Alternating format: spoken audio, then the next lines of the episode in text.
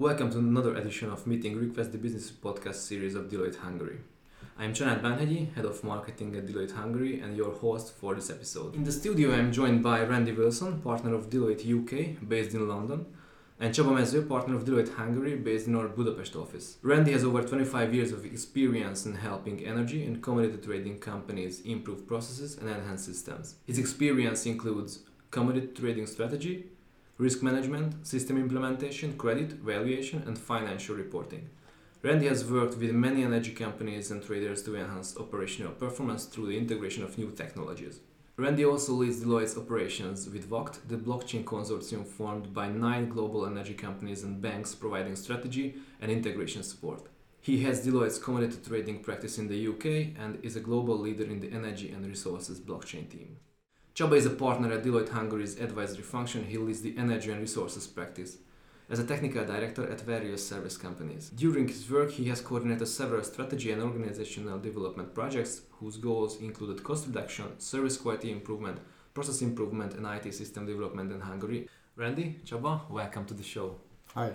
Thank you.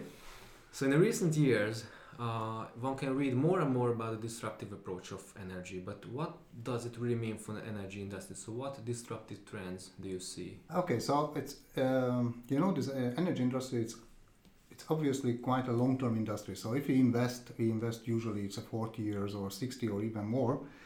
And so this uh, for because of this, then we are a, quite a, a, trend observer. So this is a, a, a usual approach of the of the energy business. Uh, so we have several trends, uh, load forecast, uh, in the regulation trends, financial trends. And recently there's a new trends appeared which uh, really uh, turn upside down this, this whole industry structure. These are what we call as a disruptive trends. we identify three major trends, which really among the, the small ones.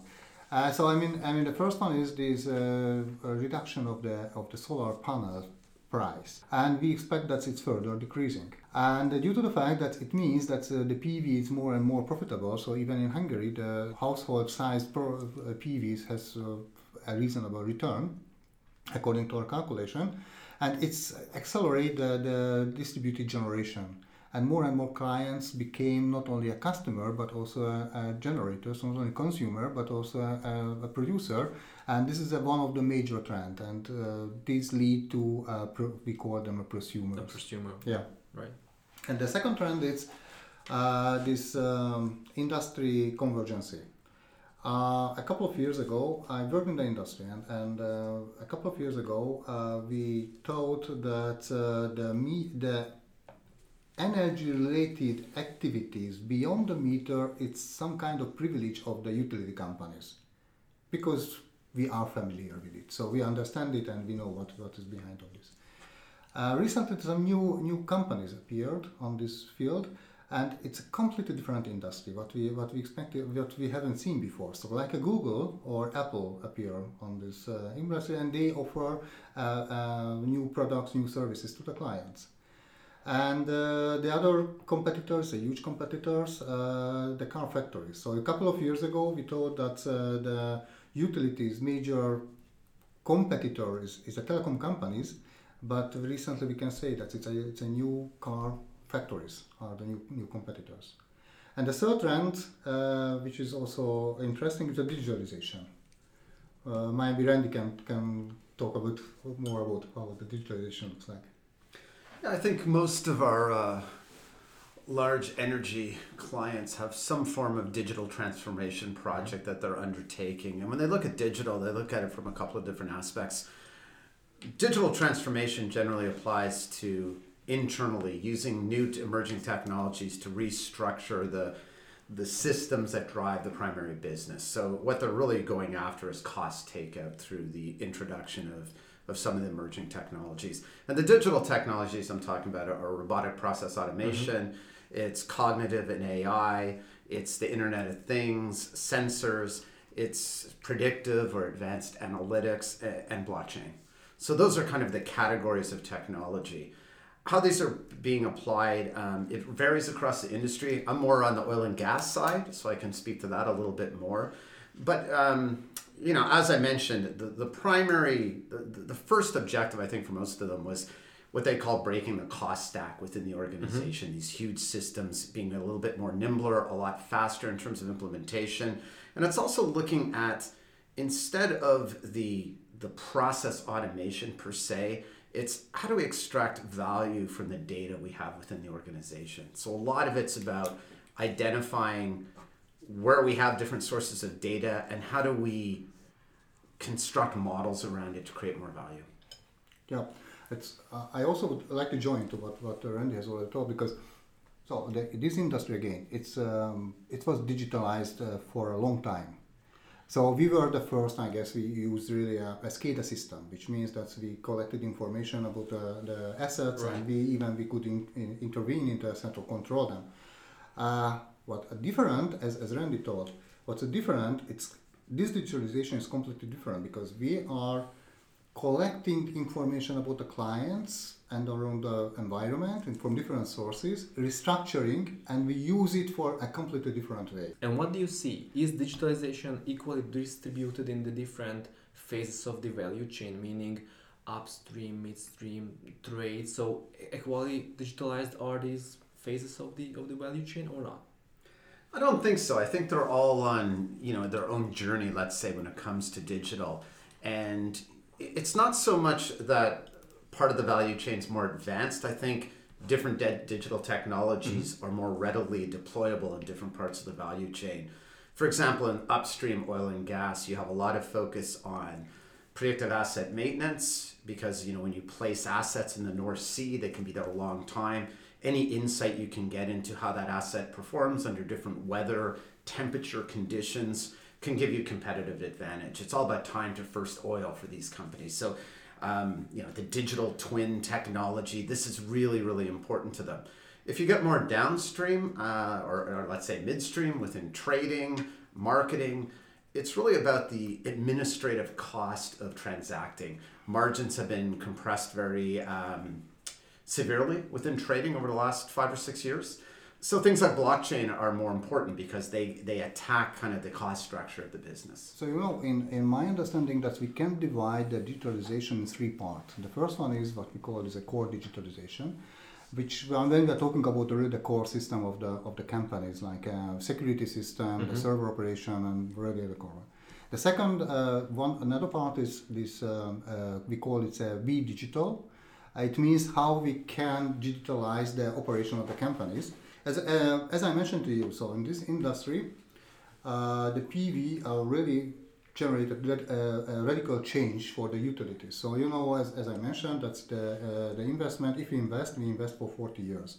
Those these assets, what we have right now in the utility companies, these assets was mainly built after the Second World War, and they now get to the close to the to the physical life cycle. Right.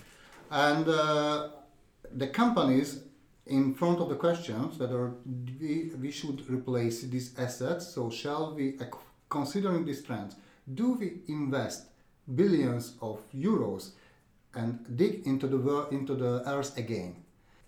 How they can postpone this investment if they change the way of working in, they use a lot of data about the, the technical conditions of the assets, and the, the, the soil around the assets, and mm-hmm. on the mm-hmm. base they make a prediction about the failure, and this is what we call a predictive maintenance. So this is on the B digital.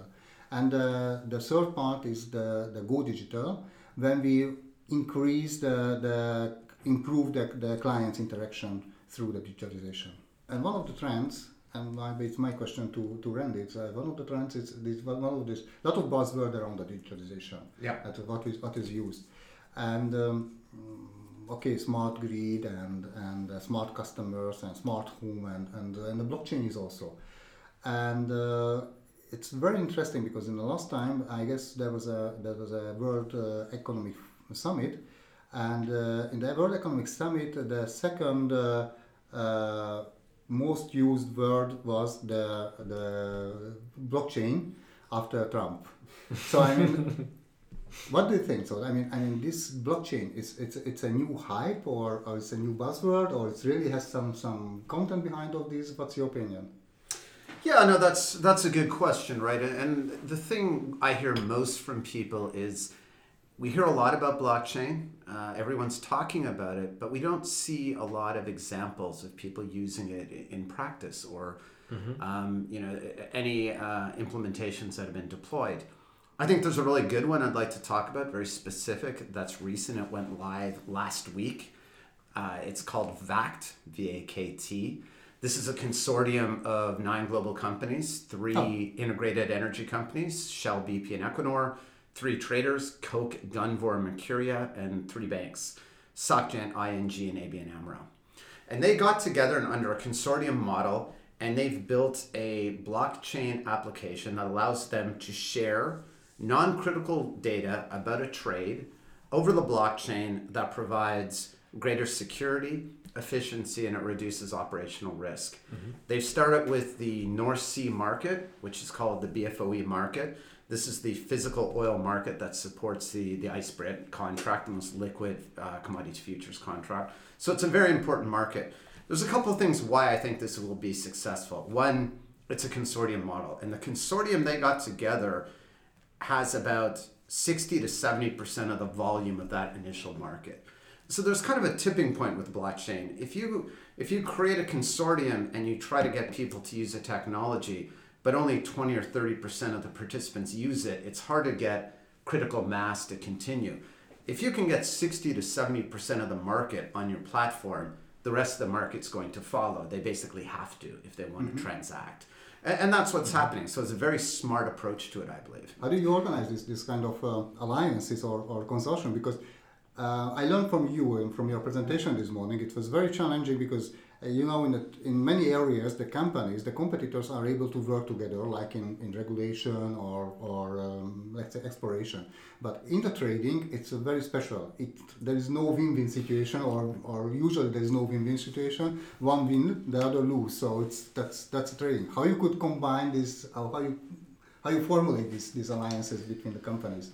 Yeah, another great question, right? I think um, the the answer is it's very difficult but that's the power in the consortium. It's hard to replicate. So the companies that got together initially um, were very visionary because they took a big leap of faith. And they decided that there's an industry problem or problems around efficiency, around trade finance, around operational risk, uh, just around the cost of transacting that we all face. None of us get a strategic advantage from these issues. But if we get together and try to um, resolve them collectively will be more powerful than any one of us could do individually. And not only will we change uh, the market from our perspective, we'll change it for everyone's perspective. It'll make the market better for everyone. You know, people put it right. If you know, somebody from from one of them said to me, I can't remember which company, but I don't get a competitive advantage if BP or Shell make a mistake on an invoice. It just causes me a headache. Yeah. So if we can resolve these kind of issues by using a technology like blockchain, where we have this distributed ledger, where there is a single source of truth, where we're all looking at essentially the same data at the same time, we can eliminate a lot of the cost associated with transacting, and it benefits everybody. Okay. And are this secure solution? Because uh, for me, so it's you know it's uh, maybe I'm a too old guy, but I'm I'm get used to the paper-based contract, and now it's what, what we are talking about is it's more electronic contract. Yeah, security is definitely an area of concern, and the blockchain in general is a secure environment. And I'm not going to go into on this call all the layers of security that's designed into blockchain. But I will say this, and this is a good example. The standard we're going from right now is most energy companies will take an invoice with bank details, scan it, attach it to an email, and send it over the internet this is where we're moving from. The I can guarantee you that the blockchain solution that we're delivering today is more secure than that. Okay. Besides being in a consortium, what were the other aspects of legal environment you had to consider? Yeah, I mean, the, okay, so the biggest one in a consortium from a legal perspective is antitrust. Mm-hmm. Is you have to be very careful in terms of how you structure a consortium to ensure that your operating within the legal competitive frameworks as set up within the markets you operate, generally the US and EU in this case. That's the primary concern. After that, you know, the, the markets, the good news with VAKT is they started with a very standardized market where from a contractual perspective, everybody operates more or less off of the same contract. So it made it much easier to design uh, a digital process around that where you didn't have different versions of, of legal T's and C's that you had to adapt for each transaction. So I think the more standardized the market from a trading perspective, the easier it is to approach uh, in terms of digital Mhm. technologies. And how can you trigger the participation, uh, the participating uh, organizations? I mean, is there a major stimulus needed there, or Yeah, you know, God, these are really good questions. We're trying, so we, we have this one with the oil traders that's been Mhm. established. The ABCDs, as they're called, which is ADM, um, Bunge, Cargill, and Louis Dreyfus, which are the biggest agricultural traders in the world, they've announced that they're getting together and looking at forming a blockchain. They don't even call it blockchain. I'll, I'll, take that back. They're look, forming a consortium that will look at digital technologies to address more or less the same problems that the VAKT consortium were looking at, really the efficiency of transacting. In the metals market, the same things happen. Petrochemical companies are talking about the same idea. So I- think it's starting to get momentum. Um, and all this um, is solution is open, so anyone can join to this this alliance, or, or how it works. Yeah, no, they're not. So that's you know there is a first mover advantage. So if you get into a consortium in the beginning and you lay the groundwork for establishing uh, the model in terms of how you're going to build a platform and you invest in that, you'll own the platform. So there is a first mover advantage that once it's formed, it'll be more costly or you might not be able to get in later on. Uh, You can still benefit by using the technology, Okay. which is the good news. But there is a first mover advantage. So if you're in an industry that's considering a blockchain consortium, in my point of view, I think the cost of joining early is fairly cheap compared to the benefits. And there's one thing that I think people mistake or overlook, and it's if you get involved in a consortium, it's almost like you get R&D on steroids. Because not only do you benefit from your own investment, you'll have, in VAKT's case, you have nine other companies that you have access to their technology resources, their business analysts, their experience in the market. That's incredibly powerful. And it's really, you can see it at any given day in VAKT. They might have had nine companies, and VAKT might be, or nine people per, uh, that invested, and VAKT might be small. But the the the uh, ecosystem of people were over 100, 150 people that actually contributed in terms of business and IT users, and that's very powerful. understanding this is a very new platform? But what are the first experiences of the participating companies? So how what, what would they say? Yeah, look, it is new. They've just finished testing. They went live last week. They're starting to enter their first trades into the platform. So far, I think so good. The good news is the people using the platform have been involved all along in terms of developing and Okay. testing it. So they're very they're intimately familiar with the product that was delivered. The test will come in January when they start adding additional market mm-hmm. participants. Or can you imagine anything similar in the Hungarian market, or how Uh, yeah, so more and more companies so uh, deal with this with this blockchain technology. So they think about it. But frankly speaking, that's uh, they are we are uh, quite far from the productive systems. Um, in the in the utility business, that we also have uh, such a kind of pilot system, like in the in the Boston microgrid, where the where in a small scale, not as big as, as what Randy has already mentioned, but it's very small scale. The producer, the con- consumers uh, can uh, sell energy what they don't use to the to, to, to other clients, Mhm. and this is based on also in a blockchain base. So I mean, it's like um, it's very similar, but it's a it's a much smaller case. So it's a pilot. It's a, say. it's a pilot, uh, and there's some others which uh, also similar platform for the power business. To Hungary is the first transaction was Eon bought uh, one megawatt hour from Italy to Hungary, and that was the that was the second. But frankly speaking, uh, the companies in Hungary right now is still just um, tasting the the blockchain technology. Your example is really good, but I have to say you're a couple hundred miles off. It was Brooklyn, not Boston, in terms of the micro. Oh, Brooklyn. I'm sorry. Yes, it's a Brooklyn microgrid. So please, it's not a Boston. It's a Brooklyn. Yeah. So I, I- guess it's in Hungary. We, we are still um, uh, just uh, tasting this this technology. And there are some companies who are more interesting in and they're looking for. But I'm pretty sure that sooner or later someone also create a, a trading platform like this. Mhm. uh, for a smaller scale, and then it's uh, I guess it's the new entrants who are the first in the, the first mover advantage. They can they can uh, set up a standard for the whole Mhm. market, and they really change the market. Okay, so coming from the Eon example you mentioned, uh, does it mean that the institutional and the legal environment is ready for some? Yeah, thank you much. It's, it's a very good question because up to now, that's the, the, the legal background for this uh, kind of technology. Uh, it, which means that we sign, a, we make a contract on the on the on the computer base. It's um, it's not really developed enough. So I mean, I'm pretty sure that uh, the the government has to change, the regulator has to change the regulation in a way that the companies are motivated to uh, implement such new technologies. What could be the motivational factors? So the first one is environment to change the legal environment in order to get uh, easier to make a contract. Uh, the second one, uh, as as Panzer mentioned, so for instance, the prosumers appear right now. The asset-based companies revenue depends on the distributed energy, on the base of the distributed energy. Distributed energy is decreasing in the network, and uh, it means that uh, the revenue, the company's revenue, is decreasing, and they are not really motivated to support such kind of new technology change. So, for instance, the tariff structure should have been changed in Mhm. order to support this kind of technology change. I assume that consumers should be more conscious about being a prosumer at the end of the day. Uh, exactly, exactly, exactly. That more, more and more clients will select this this uh, solution.